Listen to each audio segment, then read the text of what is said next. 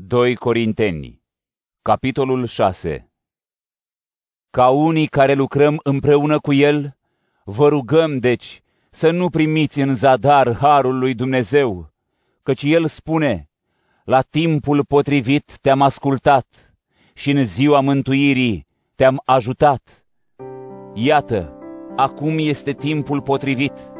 Iată, acum este ziua mântuirii nu dăm nimănui niciun prilej de potignire, ca să nu fie defăimată slujirea, ci ne arătăm în toate ca niște slujitori ai lui Dumnezeu, prin multă răbdare în suferințe, în nevoi și strâmtorări, în bătăi, temnițe, răscoale, în trudă, vegheri și posturi, prin curăție, cunoaștere, îndelungă răbdare, bunăvoință, prin Duhul Sfânt, prin iubirea neprefăcută, prin cuvântul adevărului și puterea lui Dumnezeu, prin armele dreptății, cele de atac și cele de apărare, în cinste, dar și în dispreț, în defăimare cât și în bunul renume.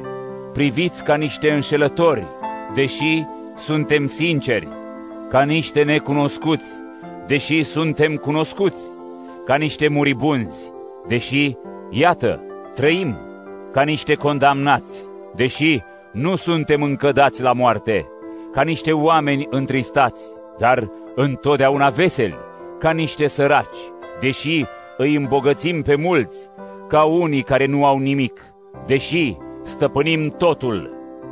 Corintenilor, v-am vorbit deschis, inima noastră s-a deschis larg, nu inima noastră s-a închis pentru voi, ci dragostea voastră pentru noi. Vă vorbesc ca unor copii. Răsplătiți-ne la fel. Deschideți-vă și voi. Nu vă înjugați în chip nepotrivit cu necredincioșii. Ce legătură este între dreptate și nelegiuire? Și ce au în comun lumina și întunericul? Ce înțelegere poate exista între Hristos și Belial? Sau ce legătură are cel credincios cu cel necredincios?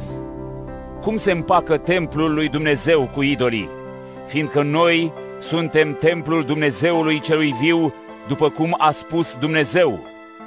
Voi locui între ei și voi umbla în mijlocul lor.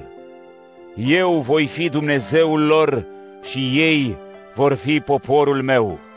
De aceea, ieșiți din mijlocul lor și despărțiți-vă de ei, spune Domnul, nu vă atingeți de ceea ce este necurat și eu vă voi primi.